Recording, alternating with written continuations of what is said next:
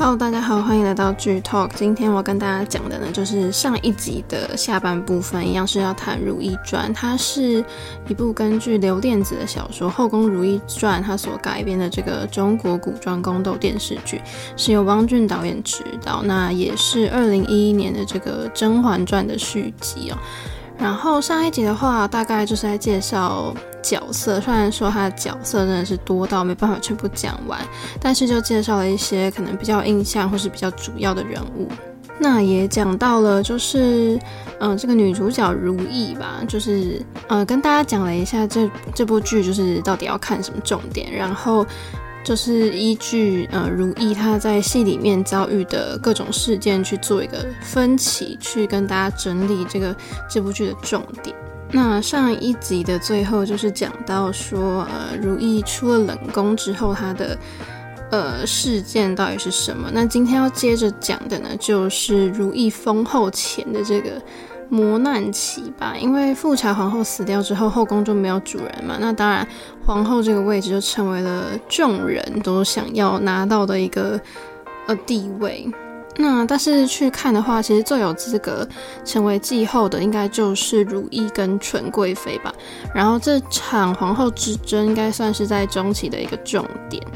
因为纯贵妃的，就是她想要争这个皇后的心思其实是蛮明确，但是如懿就是比较可有可无嘛。那但是她的好朋友海兰就是想要帮她争取，然后这边就是你可以看到大阿哥跟三阿哥也是抢着要表现自己这样，然后嘉妃呢，他就在这边就是推波助澜，想要坐收渔翁之利，所以其实。在这个时期呢，可以说是就是大家都各怀鬼胎，各有谋算这样。然后纯贵妃她本来其实是一个老实人，但是就是被金玉妍就是挑拨之后，她也有了这个抢皇后宝座的这个心思。可是就是纯贵妃不够聪明啊，因为她就是被金玉妍设计，然后后来也甚至被海兰设计，然后她还很开心的就是马上跳进别人的陷阱里，所以最后呢，当然就是失去了这个争皇后的资格，然后还连累了自己的儿子。那很明显就是纯贵妃失势之后呢，如懿就会封为呃就被封为皇贵妃。然后在其实我刚刚前面上一集有讲到说，其实金玉妍一开始她的呃前期他的智商是超高的，因为他操弄了许多后宫里面的斗争。但是就是到中期之后，帮他背锅的人就是他的那个他阵营的人都被他害死了，所以他后面其实没有人可以就是帮他担那个后果，他就只能自己去处理。然后因为他太心急了嘛，就想要赶快就是除掉如懿，然后就搞了搞了一个那个大事跟如懿有奸情的那个事件，然后就是反而让自己陷入一个很危险、很危险的处境吧，就反而被如意反咬一口嘛，然后失去了孩子，还被降位。那除此之外呢，就是金玉妍她深爱的那个御史王爷是出了事，然后。在这个时期，就是他失去了孩子，又失去了皇上的宠爱，然后王爷又出事，然后从这次开始呢，他真的就是只能说，他就急着自己跳出来当箭靶，就是你没办法怪别人，就是把箭射向他。那接下来当然就是要讲到如懿封后之后的这个很风光甜蜜的时期了。这个时期真的就是没事，如意就是跟淑妃啊、海兰啊，就是。或是呃，就他们就一起喝下午茶，然后跟淑妃聊说，嗯，乾隆怎么样怎么样啊？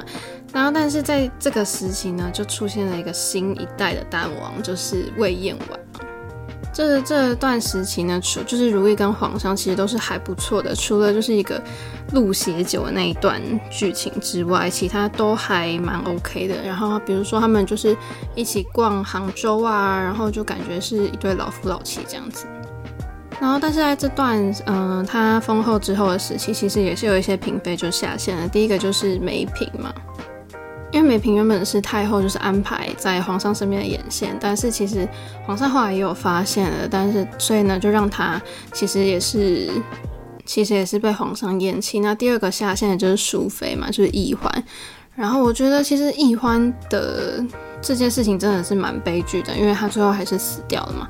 然后易欢，我觉得跟其他后宫女生其实蛮不同的，就是她是真的很深爱皇上，然后这点可能跟如懿真的是非常相似，所以他们两个其实是很就是很聊得来的。但是就是他还有一个碍于，就是他其实是皇嗯、太后派的人，所以其实皇上其实也是不会真心的就是亲近他的。那有些人就觉得说，易欢真的是为情痴狂哎，就是可能我们在外面看电视剧会觉得说，哎，易欢怎么那么笨？就是为什么要就是这样子？为何何苦为了一个负心的男人，然后最后还选择自己结束生命？但我觉得他真的是一个很痴情的人啦。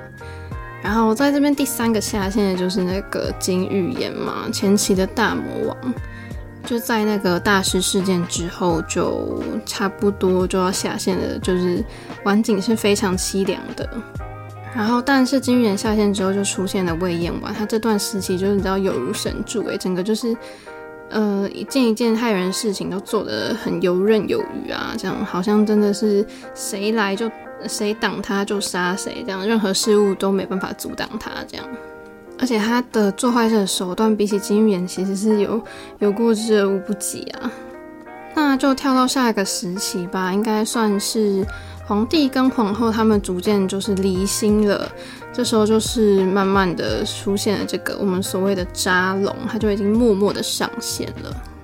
因为这段时期的话，就是他一开始先是相信这个青天剑的鬼话嘛，就是说十三阿哥是就是被害死之后呢，认为是如意的命很硬，克死自己的小孩，然后还有就认为什么如意是苛待田姥姥才被报复啊，什么千错万错都是如意的错就对了，然后再加上就是魏延婉又趁机在这件事情上加油添醋，然后还嫁祸到于妃身上，然后后来呢就是。然后这个时期有一个很重要的，就是那个韩香剑入宫嘛，然后就说他完全变成了一个渣龙，就是昔日的少年郎已经变成这个萧底哥了，好不好？就是他还逼着这个如意去说服香见说要要当他的小老婆啊，要好好当他的嫔妃这样。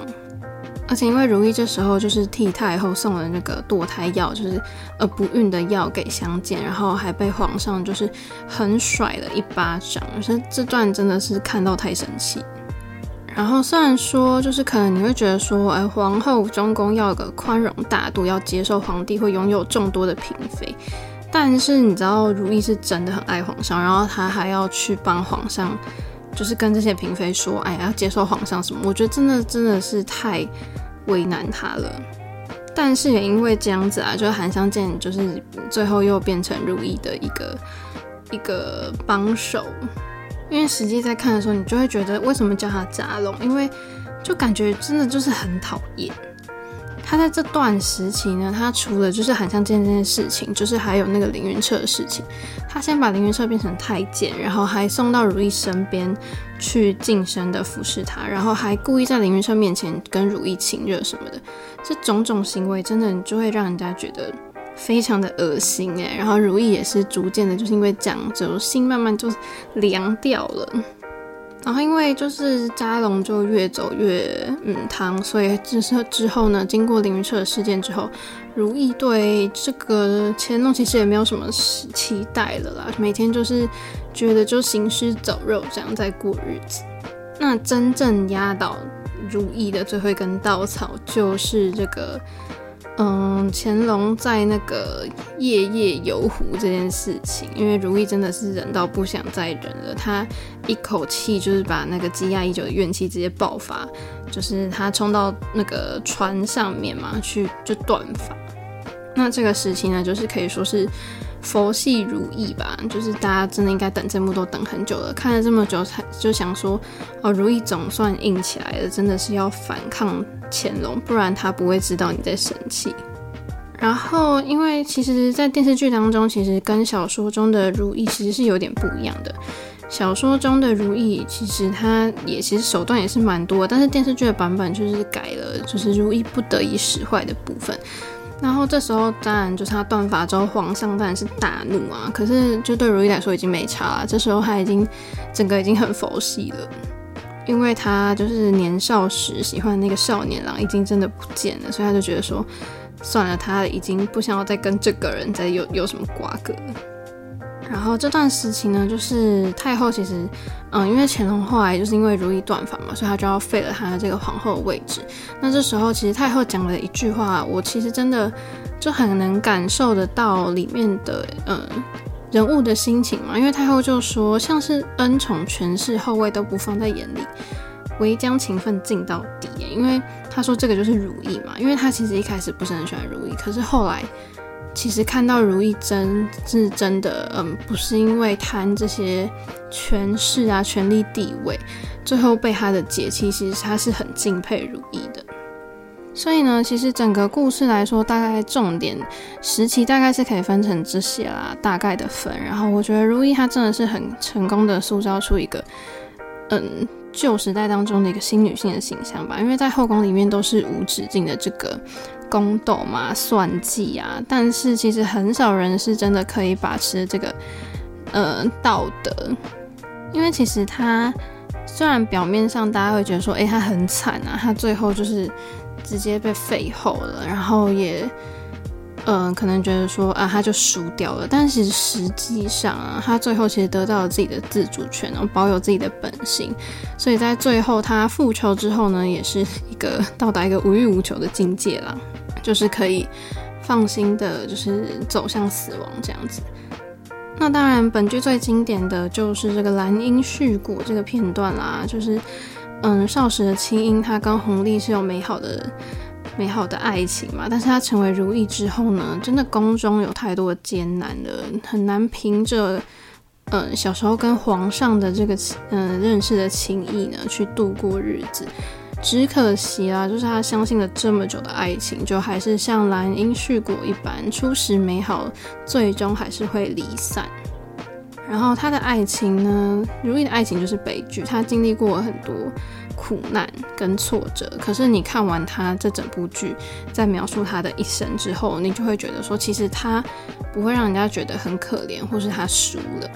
然后周迅真的是成功的去塑造了一个很令人敬佩的如意，所以呢，我真的觉得说如意其实他最后的结局并不是悲剧，对他这个角色来说，其实是一个很好的结局。那接着我就要来讲讲周迅嘛，因为周迅他。嗯，这部《如懿传》它上映的时候就是强碰这个《延禧攻略》，所以就常常被大家拿来比较。然后第一集播出的时候，就有网友批评说周迅演这个少女很出戏啊，或者说她的嗓音其实不符合。所以当初就是大家可能就会觉得说啊，《如懿传》可能不如《延禧攻略》有这样的负评。可是就是随着这个。《如懿传》呢，迎来一小段就剧情高潮的时候呢，周迅的一段就是很精湛的演技，就是被大家讨论说，真的是称赞是教科书般的演技。因为，嗯，《如懿传》的剧情从从如懿的少女时期进到后宫争斗的时候，真的就变得很好看。然后就是，嗯，刚说的那段被大家称赞的，就是她这个。他那时候是贤妃，然后他被就是贴身宫女阿若就背叛嘛，然后阿若就跟皇上他们说，呃，贤妃在食物下毒，然后要去毒害这个宜贵人，所以就然后还诬陷就贤妃说她都在诅咒其他皇子，然后有夺嫡之心什么的。然后这时候呢，他被污蔑嘛，可是其实贤妃她在旁边就是不发一语，整个这一段八分钟的过程，她只用她的眼神演戏。但是光是他的眼神，你就可以感受，就是他诠释的，就是他被诬陷的这个心境的变化，真的是让大家觉得非常的厉害。他从一开始就是觉得说，哎，自己很冤枉啊，震惊啊，怎么会被阿若这样子指名，就是说他做些事情。但是听到后来，他就变成了愤怒，然后还看就是海兰跟其他人就是出来帮他辩解的时候呢，还是被阿若就挡下，说他们在说谎。所以，所以最后他的眼神是渐渐渐渐的变成就是死心啦，就放弃了。然后他的眼神真的是很坚定，但是其实又带一点失望。光从他的眼神就能感受到他的心境的变化，所以让观众就跟着他一起，就感受到说：“天哪，真的也太冤枉人了吧！”所以大家就说他不愧是真的是演得淋漓尽致啊，是神仙演技，果然他就是影后。那当然不止周迅嘛，就连他的好友海兰呢，张钧甯其实也有被称赞演技。其实蛮多观众都觉得说这部剧的人人演技好啊，所以当然这部剧不只是复评，后期的话其实是被很多人赞赏的。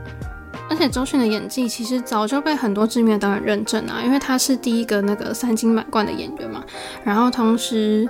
嗯、就是有台湾金马奖啊，然后中国的金鸡奖跟香港的金像奖这三个的殊荣他都有拿到了，所以他当时候真的是很顺利的这个演了演好了这个如意的这个角色。那接下来要跟大家说的聊到的是，应该算是。小看点吧，就是这部剧究竟有哪一些值得一追的原因呢？第一个其实就是大家都已经知道它的结局，其实是一个呃很难过的结局嘛，因为它其实是改编小改编自小说的电视剧。那当然，它就是主要描写乌拉那拉如意跟乾隆皇帝爱新觉罗弘历在宫中的一段呃爱情故事。那这里面呢，可能。而且这里面的如懿，也就是娴妃呢，她在历史上被封为史上最惨的皇后，因为她是一个唯一一个敢向皇帝抗争，然后无惧权威的女人。但是这样的性格也是让她最后还是有付出一些代价。她虽然身为一国之后，但是她死后呢，却成为了清朝唯一一个没有谥号的皇后，甚至她不能跟乾隆葬在一起，只能葬在那个众妃的这个陵寝。那像是这个这样子这么一段有有内容、有故事的这个东西呢，一我觉得是一定要看《如懿传》的原因。那再来第二个，我觉得推荐大家看的原因，当然就是因为难得一见的这个演员卡司嘛。女主角是三井以后周迅，光这一点就是够吸引人的。那不少人都说，光是看预告，你就会觉得说。没有人比周迅来饰演这个一生大起大落的如懿更适合了。那当然，乾隆的话也是颜值很高的这个霍建华来饰演。就好像我自己觉得跟《延禧攻略》的皇帝比起来，我觉得霍建华其实，嗯，感觉城府更深沉吧。那当然还有张钧甯啊，还有老戏骨这个邬君梅饰演的这个太后嘛，还有当然辛芷蕾跟董洁都是现在其实是非常有名的这个演员。其实光是配角的名单呢，就非常足够在拍可能一两部剧了。那我觉得这么多嗯、呃、实力演员的加持呢，当然也会让这个剧情会更好看。那我觉得一个很有趣，想跟大家聊到的，就是历史上啊，就是乾隆在富察皇后过世之后呢，他做了很多首去悼念他的诗词嘛，然后还写了这个。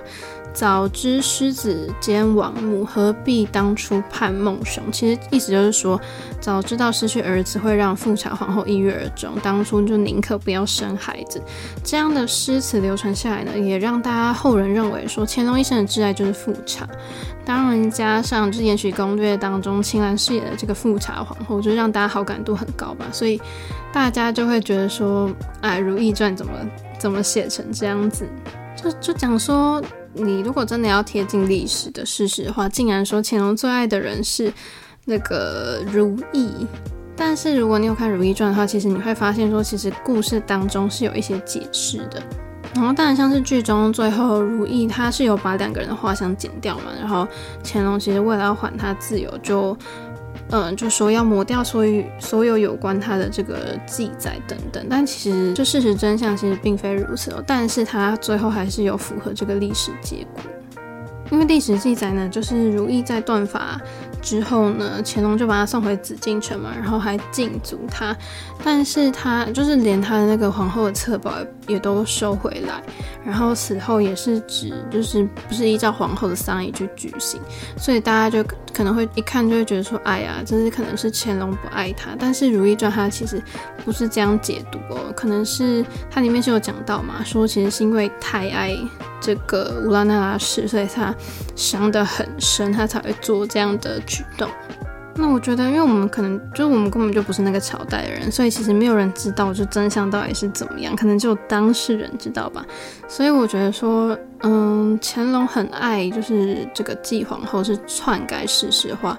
我觉得也不能这样说啦，毕竟可能是是每个人看这件事情的角度不同而已。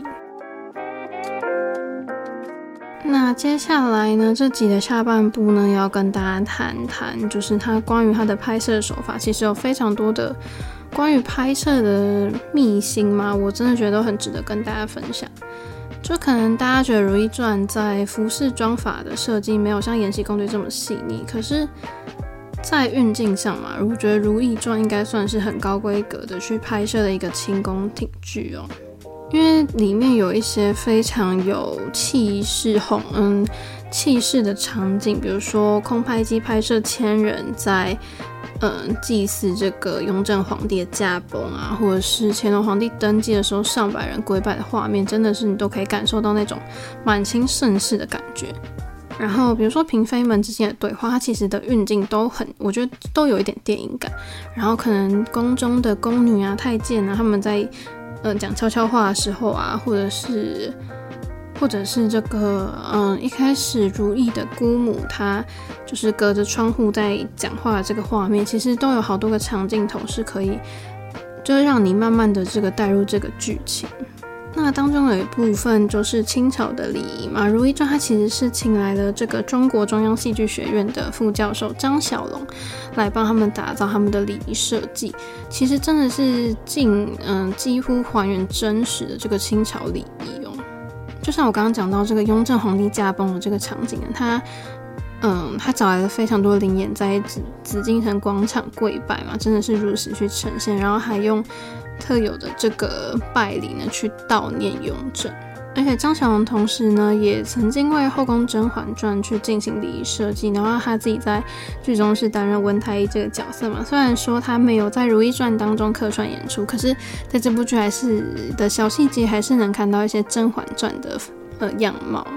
然后关于拍摄他的，比如说妆发啊、服装啊、场景，我真的觉得。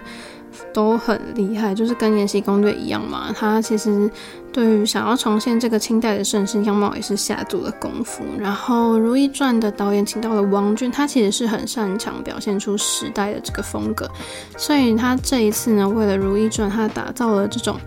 古装剧，嗯，有史以来最细腻、最精致的一种还原。它不但就是依据故宫的形式的实景去重现了翊坤宫啊、长春宫等等的地方，然后它还要去凸显乾隆时期的繁华盛况，所以它对于这个嗯、片场的一砖一瓦啊、那个一个杯子啊、碗啊什么的都是很要求很高，然后就说一定要务必要复刻清代皇宫的样子，因为它就是为了要非常贴近史实。那《如懿传》厉害的地方就是他们请到了这个香港非常著名的电影美术指导跟服装设计师张淑平来担任他们的造型指导。就是你从剧照就可以发现嘛，《如懿传》一样是遵从了这个满族习俗嘛，就是女生呢都有挂上那个一个一耳三钱，然后还有嗯、周迅周迅她就是皇后头上戴那个装饰的细节，真的是很逼真，每一位。嫔妃的这个衣服都很华丽精美，而且当然宫中人物的这个地位不同，它所呈现出来的服装质感会有不同，甚至是色调啊或者材质啊，其实都是有区隔的。那跟《延禧攻略》比起来呢，《如懿传》的服装它的色彩比较鲜明一点，然后它的珠宝配饰可能比较华丽。然后，因为就是从配饰，你看可以凸显出每个角色他的身份地位啊，跟他们个性上的差异。所以其实这个光从剧照上面，你就可以感受到这些小细节，就让人家觉得诶，还蛮惊喜的。而且《如懿传》当中的这个清宫场景呢，真的很多人都说是完胜《延禧攻略》啊，因为《如懿传》里面是高度的仿了这个清宫的场景摆设，然后连他们使用的这些器皿啊，都是古董仿真等级的。比如说，像是太后，就是她晚年是独居深宫嘛，然后她的丈夫就是雍正皇帝驾崩，然后儿子又忙于朝政，所以她就看到她有时候就是会抽着那个水烟嘛，然后可能就是这样的画面，其实也是默默道出说她，嗯、在后宫不为人知的凄凉。然后她使用的这个水烟袋呢，其实也是根据历史上的外形去制作的。因为宫廷当中使用的这个水烟袋呢，其实是很华丽的，因为它有雕刻精细的，然后有些还会镶宝石在上面的，然后花纹啊，上面花纹有花、有鸟啊、有虫、有草啊，然后也有什么吉祥的图案。然后历史上呢，这个慈禧太后也是非常喜爱这种，嗯，这个看起来很优雅嘛，就吞云吐雾，但是其实是也是对身体不好的这种，嗯，休闲活动。而且就是《如懿传》剧中的这个上百场的这个重要场景，真的都是仿照史实去搭建出来的，像是养心殿啊、延禧宫、翊坤宫等等。尤其是如懿住的这个翊坤宫哦，每一个角落跟每一个器皿啊，真的都是都让人家觉得看起来就是很美。所以我觉得这当中真的是一定要提的就是剧组的用心，他们真的把每一个场景都是比照电影规格去制作，然后非常的严谨，非常的讲究。所以我觉得应该算是我所知道古装剧当中最嗯场景跟道具最精美的一部戏剧。而且因为为了要有更有舞台的戏剧效果嘛，然后。嗯，导演汪俊他本身是舞台剧出身的，所以他说他在受访的时候也是说，为了要求这个画面的真实感，然后呃，里面的陈设几乎都是用真的是货真价实的古董。那接下来讲，在最后就是讲到这个服装造型嘛，就是很多人真的很喜欢拿《如懿传》跟《延禧攻略》这两部，嗯，同样故事背景的古装剧来做比较，虽然历史时空相同，但是整体的风格其实是蛮不一样的。就张淑平呢，他担任美术指导，他是喜欢以比较浓烈的色彩来呈现剧中的人物，因为他就觉得这样可以呈现出他鲜明的个性，然后透过色彩的搭配，让这些角色更立体。那有人觉得《如懿传》它刚开播的时候，觉得说它的色彩太鲜艳明亮，让人家觉得说，嗯，好像比较俗气。可是其实历史上，事实上，《如懿传》的戏服也是传统的中国色。因为根据这个中国丝绸博物馆的副研究馆员刘健呢，他接受访问的时候就说，如果去除掉后期的处理呢，其实它的戏服的颜色其实是应该都是跟历史相符的。事实上呢，因为清朝呢，它的宫规是很严格的，不论是皇帝还是嫔妃，或是宫女，或是太监，就是各个阶级他所穿的衣服颜色都是有明确规定的。比如说皇帝皇后是唯一一个可以穿呃明黄色的人啊，其他的高官啊皇亲都不能穿这个颜色。然后虽然说明黄明黄色是只有以皇帝跟皇后可以穿嘛，但是不代表他们只能穿这个颜色。然后因为宫中的嫔妃很多，越低的话就是位阶越低的嫔妃，她能选择的服饰颜色就越来越少。那在后宫有四种颜色是特别有被规定，那就是明黄色啊、正红色这两个颜色呢是只有皇后可以穿，然后。嗯、正紫色的话是只有皇贵妃以上的可以穿，那宝蓝色的话就是各宫的主位就是才有资格穿。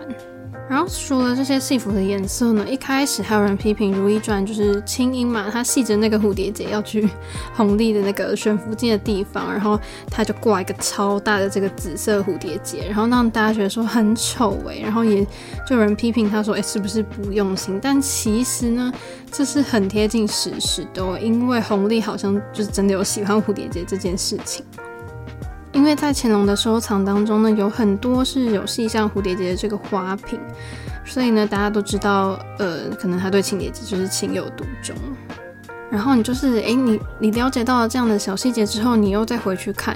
你就再去看说，诶，青的这个独特的这个造型呢，在一众的这个秀女当中呢，唯独只有她有戴这个蝴蝶结，为什么呢？难道不是因为她是所有人当中最了解弘历喜好的人吗？因为这样她才做这个打扮之类的，就是可能就会让观众有更多的联想，然后也会觉得，诶，蛮惊喜的。这个剧组其实是非常用心的。最后我就要来做个结论啦，就是《如懿传》让我真的是有非常多的东西想跟大家分享嘛，讲了两集。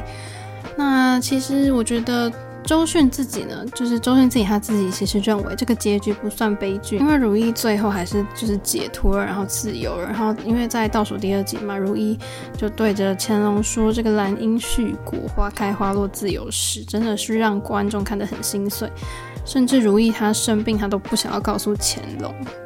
然后最后呢，就是因为两人最后其实没有见到最后一面，所以就让整个故事留下了悲伤跟遗憾。然后因为其实以乾隆时代为背景的作品其实是不少的哦，但是很少有以这个季后当做主角的作品。因为季后在史上就是一个悲剧的人物吧，大家觉得他就是断发，然后最后被乾隆厌弃，死后也是很凄惨。她最后其实是好像没有享受到皇后的这个尊荣，所以呢，这样子的一个女性人物呢，把她塑造成一个一部剧的主要角色，其实是我觉得是很难，但是《如懿传》把它做得很好。就到现在啊，我在网上看到《如懿传》的片段，就算我已经看了很多次，就是台词我某些片段我也都会背了，可是我还是会忍不住想看，因为它真的是真的是看不腻，而且不同时期来看，就是《如懿传》的时候，你越看你就会越了解它的。嗯，剧情嘛，当然剧情因为这么长，八十几集，然后你可能有时候就会忘记说，诶，这个这个桥段这时候的历史大概是进行到什么样子，然后你看到他的戏剧，你就会觉得说啊，原来就是，嗯、其实自己对这个《如懿传》啊，或者乾隆皇帝这个历史，你会越来越清楚。所以有很多人其实也是会看史剧来学习历史的，但我小时候就很不爱看史剧，我就觉得。哎呀，就是那个真的不好看，然后很讨厌背历史，因为就是文科嘛，然后要考试。可是长大之后呢，你就去看这个，比如说看这种古装剧啊，但是你其实是真的可以去了解到的，了解到这些历史上的故事，然后甚至《如懿传》呢，它让你了解到了更多，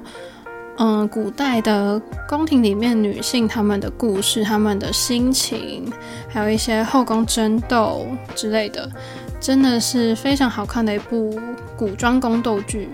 所以即便它年代已经有点久远，但是我还是会想要推荐给大家。